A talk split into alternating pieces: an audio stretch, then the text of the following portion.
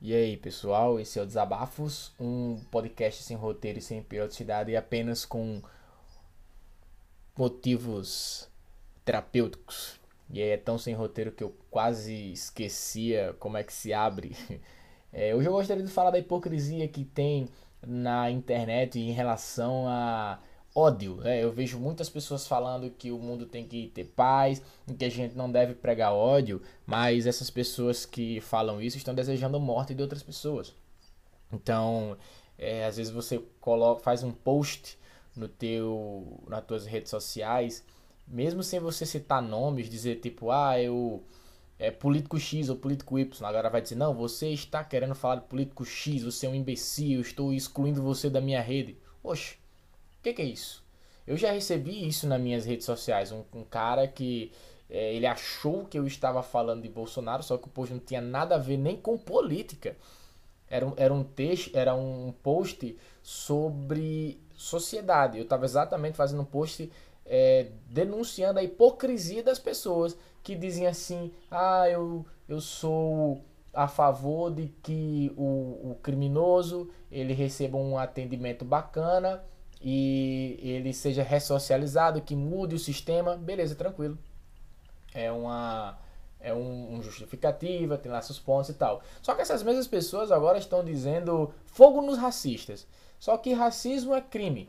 É, e se você é crime, você tem que pagar na cadeia. E se você é um criminoso, você deveria se enquadrar dentro daquele, daquela sua premissa de que o, o criminoso ele tem que ser ressocializado. E aí era essa era a minha crítica. Aí você pode dizer, não, mas eu acho o seguinte, eu acho que os criminosos devem ser, devem receber um, um, um tratamento desde que eles não se enquadrem em tipos de crime XYZ. Ah, faz sentido. Tranquilo. Então quer dizer o quê? Que você acha que o criminoso ele tem que ser ressocializado, mas você acha que em determinados casos, determinados tipos de crime, em determinada situação, não há um, uma, um perdão ou uma razoabilidade em que você olhe para aquela pessoa e tente ressocializar e tente consertar, porque na sua concepção aquela pessoa não tem conserto, ela não tem volta, ela vai ser para sempre aquilo. Bom, independente de concordar ou discordar, esse, esse argumento faz sentido. Agora, o que que acontece? Por que, que as pessoas chegam? Pode, ser, pode até ser que essas pessoas cheguem nesse, nesse ponto, né? Que sejam, elas pensem assim. Mas por que, que o ódio é disseminado na internet? Porque as pessoas hoje se acham muito donas da verdade.